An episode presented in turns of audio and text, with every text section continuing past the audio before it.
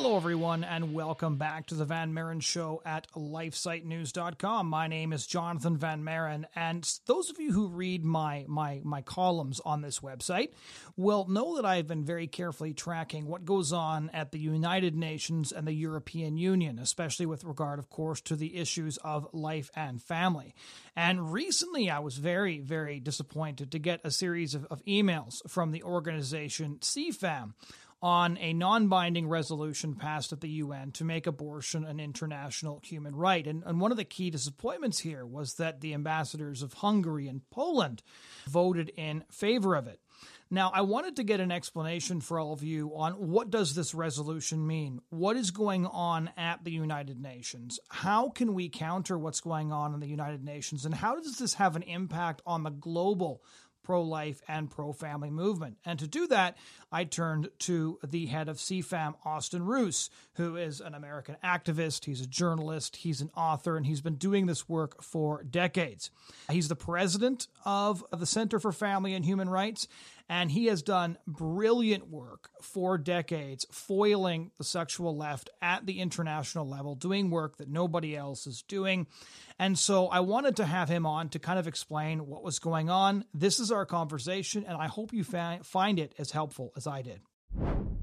So, Mr. Ruse, the reason I wanted to have this discussion with you today is something I've been tracking for a while that you and your organization, CFAM, have been intimately involved with, and your reporting has been invaluable to those of us who are attempting to find out what's going on at the international level, which is the recent United Nations resolution enshrining abortion as a human right. Now, a lot of people are going to have a lot of questions about that. So maybe, for starters, just explain to us the ins and outs of this resolution. Well, first of all, it's a non-binding resolution, which means it ostensibly has very little power except the power to persuade. In it, for the first time in a General Assembly resolution, they place safe abortion in the context of human rights. Now, having said that, I will also say that non-binding resolutions can have a great deal of power. First of all, non-binding resolutions are highly effective within the UN system. My colleague Stefano Gennarini says that they are binding on the UN system. And what is the UN system? I mean, it's several billion-dollar agencies with tentacles that reach into, every town and village around the world, especially in the developing world.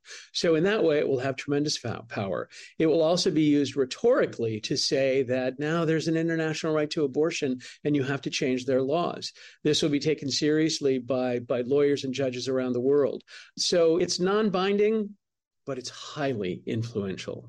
Who pulled this off and how did they pull it off? Because I've been following your work for many years, and I know that attempts to do just this have been thwarted for decades. Yeah, this was in the works for the last 5 months. The lead delegations on this were Japan and Sierra Leone. But I mean, behind it was the Biden administration. Behind it was the European Union. So these are the great powers behind this. I think there were something like 80 sponsors of this, including, as we have been reporting, Hungary and Poland, neither of which have really done much of anything for the pro-life cause at the United Nations in the 25 years that we have been doing this work. This has been a long-time dream of the other side. And who is behind it? All the powers of the earth. This is something I really wanted to pick your brain on, and one of the reasons I wanted to interview you, because the Hungary and Poland thing is particularly bewildering. I've interviewed a lot of members of the Hungarian government, including the current president, specifically on their efforts to reduce abortion. There was the Geneva Accords, where they kind of declared themselves pro-life nations, although abortion is still legal in Hungary. They've done a lot to reduce the abortion rate and create a culture of life. What is the explanation for their sponsorship of this? It seems so out of character, and it seems so in defiance of everything else they're attempting to do. Well, the question becomes is why have they been silent on this issue for at least 25 years at the United Nations, along with Poland? After we reported on this over the last couple of weeks, and I wrote a very strong editorial 2 weeks ago in which I called them cowards. One of our pro-life friends in the Netherlands got an award from the Hungarian government in The Hague just a few days ago, and he asked the ambassador there why. And the ambassador said that they fight with the EU on so many issues that they choose their battles. But the problem with that is that this is kind of a risk-free battle. All they have to do is break the EU consensus on this. And what happens is the 27 EU countries then have to negotiate on their own and not behind the curtain of the EU. So it would, if you know what, if Nigeria can stand up to the EU on this issue at the United Nations, then it's a puzzlement to me why Hungary can't. So I'm disappointed, you know, in our friends from Hungary. We you know, it's a funny thing. I mean, pro-lifers have been involved with Hungary much longer than, you know, guys like Rod Dreher and Tucker Carlson. And I mean, we've been going there for years and years. We've been sponsoring conferences with them in Washington going back 10 years. So we have been big fans of Hungary and what they're doing domestically. But what they do at the United Nations is kind of zilch. Correct me if I have this wrong, but I was under the impression that Poland had actually fought the European Union over their own increasingly tight abortion restrictions, and it seems like that battle would be far more costly. So again, I'm just trying to figure out why Poland would fight to defend their very stringent pro-life laws with the European Union, which actually has the power to, you know, implement sanctions on them, deny them funding, etc., but isn't willing to do the same thing, as you point out, fairly risk-free at the UN. You know, they may be calculating that they don't want to go toe-to-toe with the European Union on something that is, quote-unquote, non-binding. So they may determine that there may be some horse trading going on. Well, I guarantee you there's horse trading going on that we will know about. So it very well could be that they have determined that they're not going to fight the EU on something that doesn't amount to much in their estimation. I'm here to tell them that it matters a great deal, and it will matter a great deal going forward. I read your scathing editorial, and what kind of struck me is that you're the only one I've learned these facts from, because Hungary is almost constantly discussed now. Rod Dreher has dedicated a decent percentage of his blog to defending almost everything Orbán has to say and talking up these policies.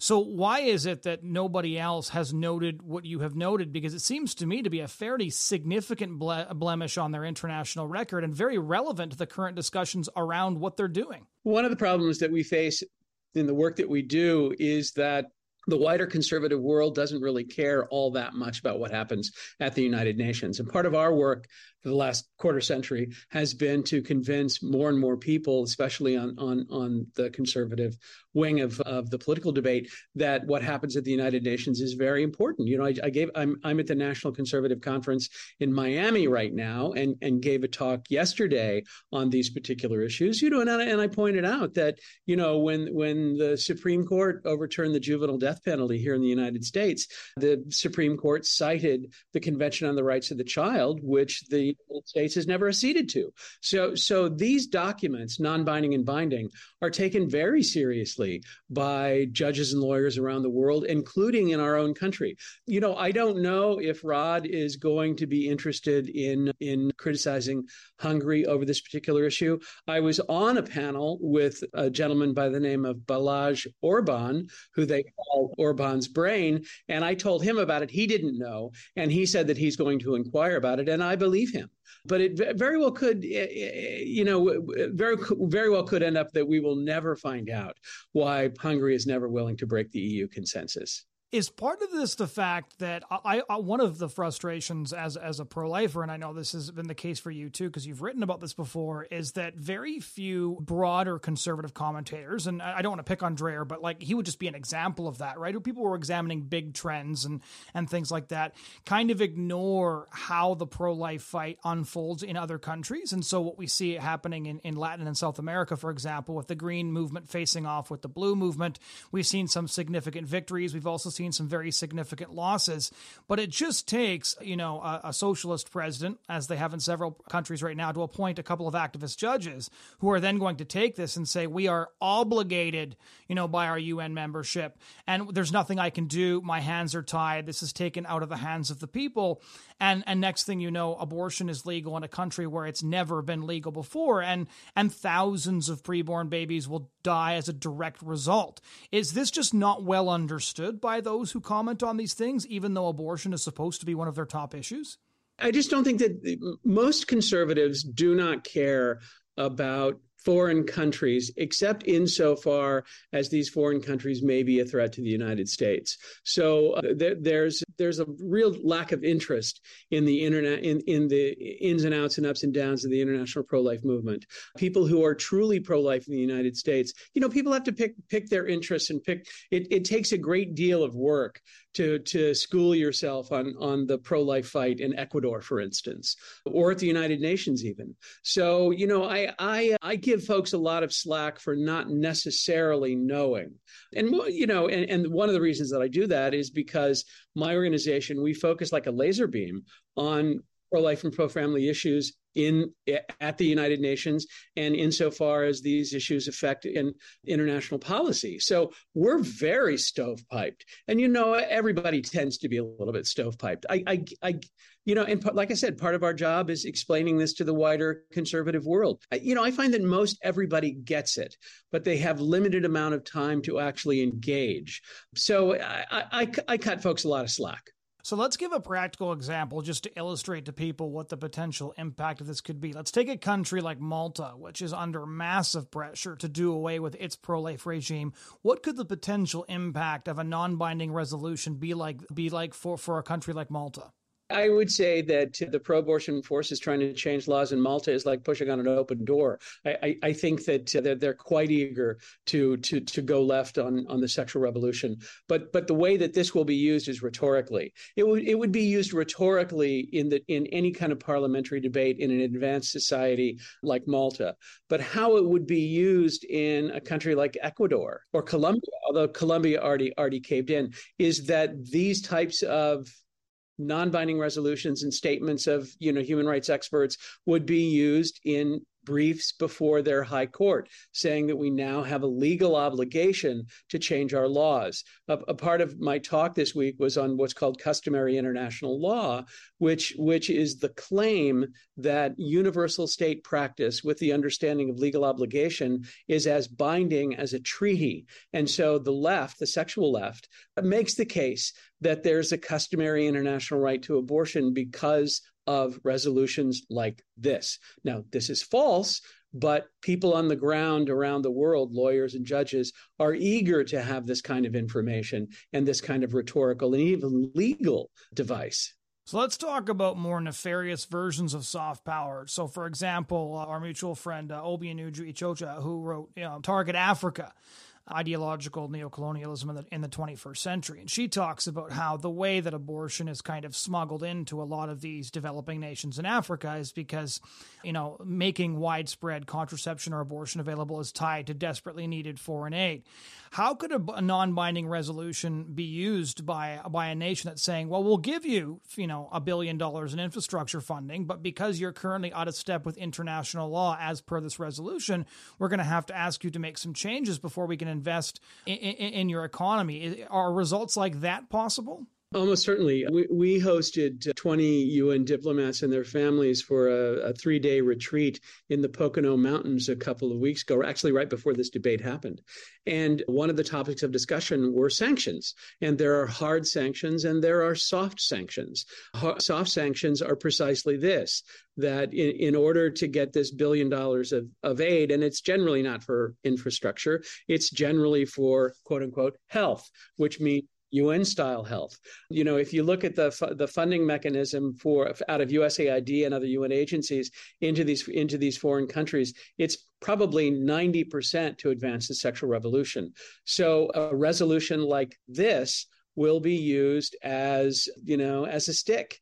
That, you know, here's what the General Assembly said, and you have to go along or you're going to lose this money. Now, let me tell you a little bit about the good news. There were a number of countries who stood up and gave explanations of position. It is my understanding from my staff that there were more explanations of position on this non-binding resolution than we have ever seen before. So, and I don't remember what the number was. It was 25 or 30 countries made formal statements at the end condemning this part of this resolution. I mean, and there was an effort led by Nigeria to amend this resolution to exclude these things. And this is something that Hungary voted against. So the good news is that there are still a lot of countries who object to this. in the old days of UN negotiations, when the UN really worked by consensus, if one country objected to something, that something was taken out of the document. Now we see over the years it's developed into, you need 25 or 50 or 60 or 75. And then, the chairman of the negotiating committee, in this case, Japan, can simply ignore them.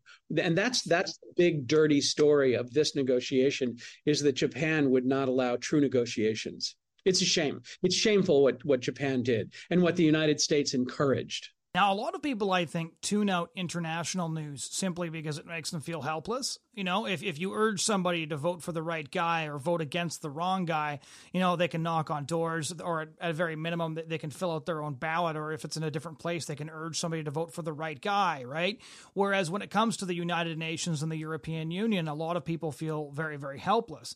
So when we're looking at these international bodies, what are practical things that people can do besides supporting CFAM, which I do urge people to do, because as far as I know, you guys are the only ones that are doing this. You're certainly the only source of information I have on the ins and outs of what the sexual left is up to. So what are tangible things that people can actually do to combat the sort of thing that you've been reporting on for a couple of decades? What I tell people when I go around and I talk about my UN work and they ask this specific question, what can I do?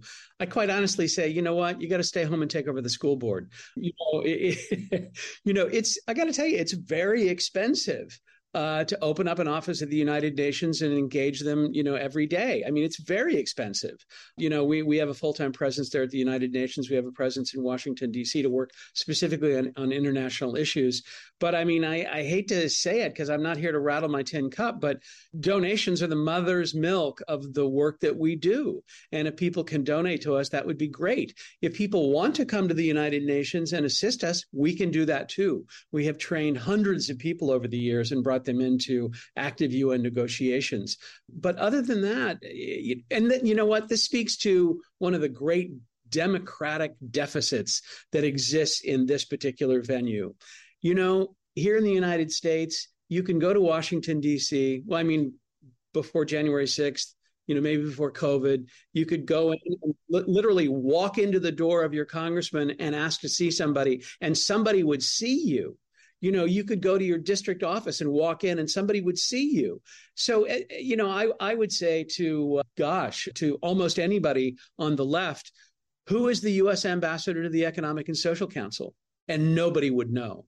And that's the person you have to reach out to if you're interested in trying to affect the United States position at the UN. So it's not like you can go knock on a door. You have to camp out at the UN for years and meet these people in the hallway and try to get meetings and things like that. So honestly speaking, people need to pray every day for us if they can, and to donate to our work. And, if you want to come to the UN, let me know. Let's get a sense of how things function, because what's interesting to me about people like, Orban's brain there, not actually having been aware of what goes on.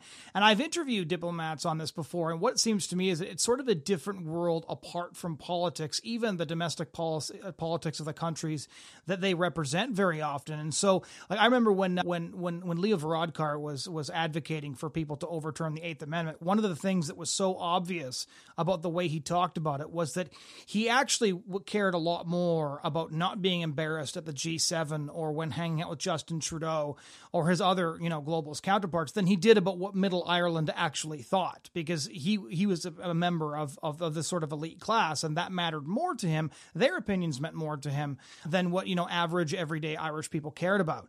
To what extent are people in the United Nations representing countries more or less doing what they're doing as members of that elite class, as opposed to actually representing the countries that they come from? Let me put it this way.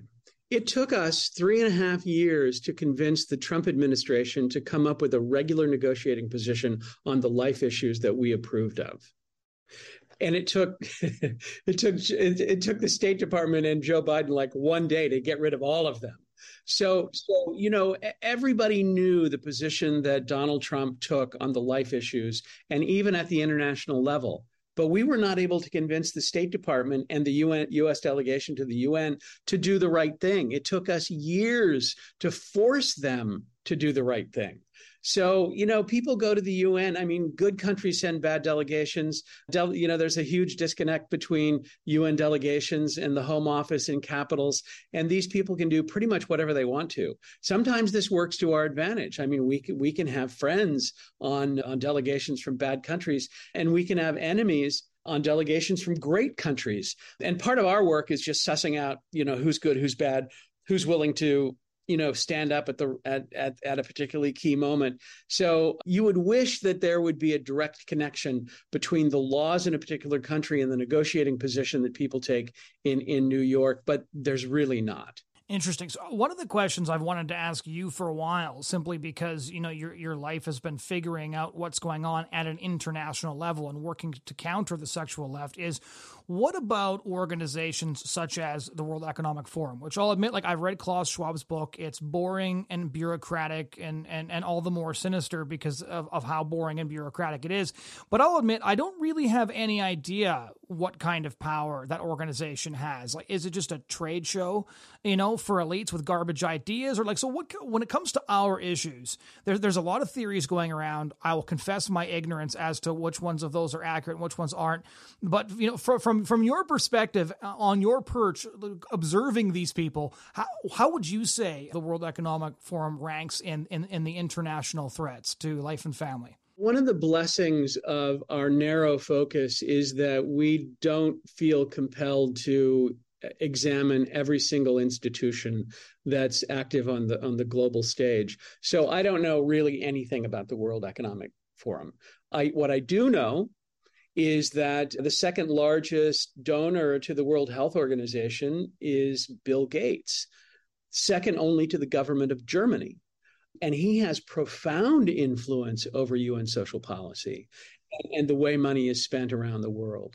It would not surprise me even a little bit that the guys at the World Economic Forum are on the phone regularly to the head of the World Health Organization or UNFPA. It seems to me that they all come from the same stew. But can I point to anything in particular? No, because we really don't follow them. We really do focus like a laser beam on the UN General Assembly and the attendant UN agencies and some governments like the United States. So here's an answer for you.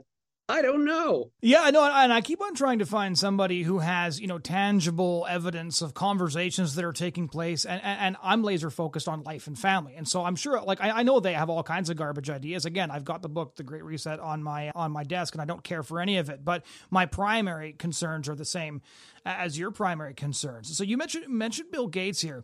This would be an interesting question as well for people who are listening. Which people would you say, individuals, have an outsize effect on pushing the sorts of things that we are trying to stop? I think that there's nobody more powerful than Bill Gates. I mean, all the institutional players are, you know, the most powerful, and they're not going to change. The UN Population Fund, you know, they've got $1 billion a year. UNICEF is bad on these issues, has been for years. The World Health Organization, this new-ish institution at the United Nations called UN Women. So all of those have the most institutional power. With regard to individuals, well, and into this mix, I would throw, you know, the Ford Foundation. They have a massive building just like a block from the United Nations. They're deeply involved in this kind of stuff. The Rockefeller Foundation is very involved. But in terms of individuals, Bill Gates, I would say, is the most important. I mean, there are other individuals who are involved on the ground around the world, but I would say in the UN context, it's Bill Gates. And, you know, with regard to, you know, the Great Reset and imposing a certain totalitarian view of global health, the COVID pandemic gave the World Health Organization a tremendous amount of power. And there has been a negotiation ongoing, which would give them even more power globally to set health policy in countries around the world. And who's that? That's Bill Gates. Now, I'm going to ask you this just because I've got you on the phone, and this doesn't apply directly to your work, but it's all sort of part of it. So we've seen all these populist backlashes over the last couple of years because a lot of the COVID lockdowns pushed people just too far. It was sort of like, the straw that broke the camel's back. So you have this sort of weird conglomeration of public health measures, green policies that are strangling economies. So you see, the Dutch farmer protests, the Freedom Convoy, you see what happened in Sri Lanka, all these things together.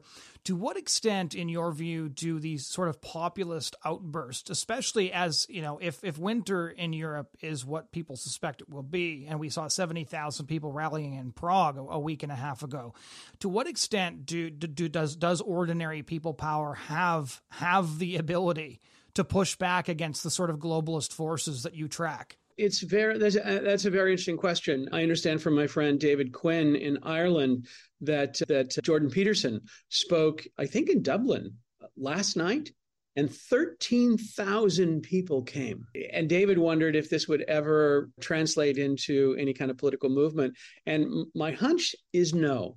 I remember not too many years ago when France was considering changing their marriage laws. They turned out 1 million people in the streets of Paris more than once.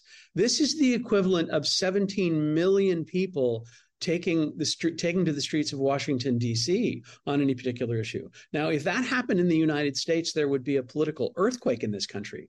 But was there a result in France? No, it kind of ended with a whimper. That should have created a massive political movement, and it didn't. Now, maybe, these things with the farmers in the Netherlands will have some sort of result. I don't know. But I mean, the result has to be to change governments around the world and not necessarily at the United Nations. The United Nations is a leading indicator and also a lagging indicator. And so it's hard for me to see that the Dutch farmers are going to change, the negotiating position of the Netherlands at the United Nations. You would hope that it would have a profound effect on domestic politics there, but I remain a little bit skeptical.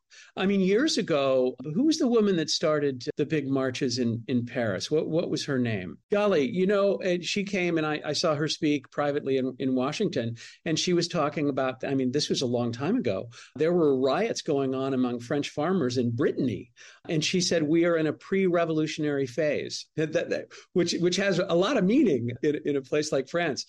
But nothing happened. And you've got all these yellow vest protesters. You have millions of people in the street over marriage and nothing really seems. And who's elected? Macron. So I don't know. In the United States, these kind of mass movements can have a profound effect. But I think there's something about the way that politics are run in parliamentary systems that prevent this kind of impact from populist movements. That's very interesting, because one of my massive frustrations about the way things proceed in Canada is you have the Prime Minister talking about how Canadians feel specifically about social issues. And if you listen to him, right, everybody's on board with dozens of genders. Same-sex marriage is something we cannot fathom ever having lived without. Everybody is pro-abortion. But when you actually break down the numbers, it's actually only white Canadians, those of European descent, who are 65, 35, sorry, in the tank, as opposed to when they pull Canadians of East Asian descent, for example, millions of them in the Greater Toronto area. They're still 65% opposed to same-sex marriage, something Trudeau thinks we dealt with 20 years ago. And so when you actually you break down the numbers and you look at immigrant communities and you who are the only ones having children here, there's more people in this country that think like you and I do than think like Justin Trudeau does. But none of that ever seems to make a difference. Like it does seem like the sexual revolutionaries have so thoroughly captured the institutions that the voices either don't break through, or they're so focused on ballot box issues such as inflation that they never, bother to make a fuss. Or the one that I hate the most, which is just the idea of inevitability, that this is all a foregone conclusion. What's your take on why the fact that not everybody has gone insane, and in many countries, majorities of people haven't gotten insane, doesn't seem to affect whether or not our leaders are insane? Here's a question that we're grappling with here at the National Conservative Conference. Is the gay marriage issue off the table because of Obergefell? There was a remarkable debate between Yoram Hazony, who's the creator, leader of the National Conservative Conference, and Ben Domenech, the libertarian pundit who's, now Fox News.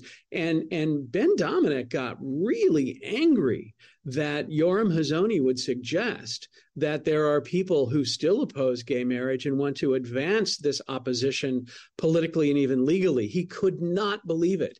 And Hazony in this interview said, Ben, your rhetoric is turning quite violent. And it was. And in this conference, you're seeing a tremendous amount of people who believe that the same-sex marriage debate is not settled law, like they said that abortion was in this country. There was the president of Bethlehem College spoke earlier today, and he said over and over again that we will not allow LGB to become separated from the T because they're all connected and they're related to an improper understanding of human sexuality. There was repeated applause in this crowd for what he was saying. So, polling, Domenech relied on polling. He said, polling shows that, most Americans, and including most Republicans, have grown quite comfortable with gay marriage. But, I point out to people that when polls were taken prior to 32 state races on traditional marriage back before the federal courts took this over, the polls showed us losing in all of them. And we won 32 in a row. So, polling is one thing, voting is another. I don't think that this debate is far from over, and it's not settled. So I don't know why, to your question. For instance, in this country, conservative constituencies like the Latinos are not four square for the party that is fighting for a proper understanding of human sexuality, or at least the subset of that particular party, because there's a lot of Republican squishes. So it's a very fine question that I don't necessarily have an answer to. It's just, it's up to us to build these bridges and build these coalitions and bring people in. And, Kathy and I, my wife and I, went to an early Trump rally in Northern Virginia. And one of the striking things about that early Trump rally was, and I hate this word, how diverse it was. Man, it was amazing. There were guys in turbans. There was, dark-skinned people everywhere. And it just wasn't a bunch of, white guys. So I think that there is a lot of interest on behalf of a lot of people to turn away from the woke gender nonsense. And in this way, I think that, the transgender debate is a great gift, just as critical race theory is a great gift. I really think that when they publish this interview, they should put "the transgender movement is a great gift," Austin Ruse, as the header. I think that'd be fantastic. No. The reason I try to parse all of these things is because there's a lot of totalizing theories that are going on that try to explain our really messy, complicated post-sexual revolution world with saying it's these people, these are the bad guys, etc. And the key thing I hate about totalizing theories is that they reduce agency. And they're great for social media fodder and rage, but they don't give people anything to do. And I just think helplessness is a particularly negative emotion when you see the world going to hell around you. Can you kind of delineate, as far as you know, what the next couple of the challenges of the next couple of years, the really significant ones coming up, will be for social conservatives on the international level? The debate that we have at the United Nations, this week, is the same debate that we had at Cairo in 1995. So what's going to happen is that we're going to continue every day teaching new diplomats what gender really means. By the way, you may not know, this is new news to an awful lot of people, but it's not new news, it's old news. There's actually a very good definition of gender in international law. We assisted in the negotiations. We did not favor the International Criminal Court's creation, but we participated in the negotiations of the Rome Statutes that created the International Criminal Court. And there is a very solid definition of gender in the Rome Statutes of the International Criminal Court, which is a hard law treaty. And the definition is men and women in the context of society.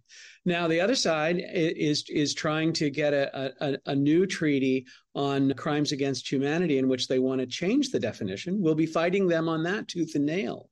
But, our work is today what it was 25 years ago, and that is building coalitions of governments who are willing to stand up to the sexual revolution. I will also say that there's also a lot of regret with regard to the sexual revolution. There's a recent book that came out from a woman whose name escapes me. Louise Perry. Yes, talking about her regret. There's another book that actually just came out of Great Britain on the same topic. So there are a lot of women who are recognizing what social conservatives said all along, is that this would be profoundly harmful to women, certainly harmful to men. So I look at the work of the Ruth Institute in identifying the victims of the sexual revolution and bringing them forward so they can talk about it. So our work will remain the same, bringing this message into the halls of the United Nations and getting a few small, brave governments to stand up to the power and might of the U.S., European Union, and the UN. To end on a note that encourages people to take up the mantle of counter-revolutionary, maybe you could just share with us some of the great successes of CFAM over the decades, and especially the fights that prove that doing this work is worth it. The sexual left has tried to make abortion an internationally recognized human right for more than 25 years, and they have failed because a small number of faithful Christians stopped them. They have tried to redefine the family for more than 25 years, and we have stopped them. They have tried to make sexual orientation and gender identity a new category of non-discrimination in international law, and they failed because we've stopped them. A small band of totally unknown Christians who had this vision that God was calling them into a particular fight at the UN and went and did it. Now, we're not the only ones. I mean, there's our friends at Family Watch International who are Mormons who have been involved in this fight. There have been various people who have come through the doors at the United Nations over the years. I think of an evangelical named Peter Smith who lives in Scotland. I think of a Brit named Charlie Hoare. I think of Jean Head from National Right to Life, who went to these meetings faithfully for 25 years and is now retired. So a small band of faithful Christians have stopped the global right to abortion, redefinition of the family, and sexual orientation and gender identity from becoming a category of non-discrimination in international law. And we've done it against all the powers of the earth. And that's why they don't like us very much. But it's quite astounding that we, this little band of unknowns, have been able to do over a quarter of a century. So, history is made by those who go to the meeting, stay to the end, and if they can, write the minutes. Final question, and we really appreciate your time because we know that you're swamped at the National Conservative Conference in Florida right now. Can you please direct our listeners to where they can make a contribution to your work? I'm so grateful that you asked. Our website is am.org, c-fam.org. There's a donate button. They can also subscribe to our weekly report, The Friday Facts, which you get. We've been reporting on these issues every week for 25 years. We missed 1 week because of 9/11. It's quite astounding. It's one of our greatest achievements is we've put out two stories every week for 25 years. Just this, there's 6 of us and 2 part-time. And it's hats off to my staff. And if anybody wants to give, please give, but definitely subscribe to the Friday Facts. Mr. Ruse, thank you so much for your time. Thank you so much for having me. Ladies and gentlemen, that was my conversation with Austin Ruse of CFAM. Please do support their work if it is in your means, and do subscribe to their Friday Facts newsletter. It's where I get all of my news on the international developments that affect life and family. If you want to check out past shows or subscribe to future shows, please go to LifeSiteNews.com. Click on the podcast tab. You can find The Van Maren Show there, and you can subscribe to get the weekly show delivered to you. Again, thank you so much for your time this week, and we hope you'll join us again next week.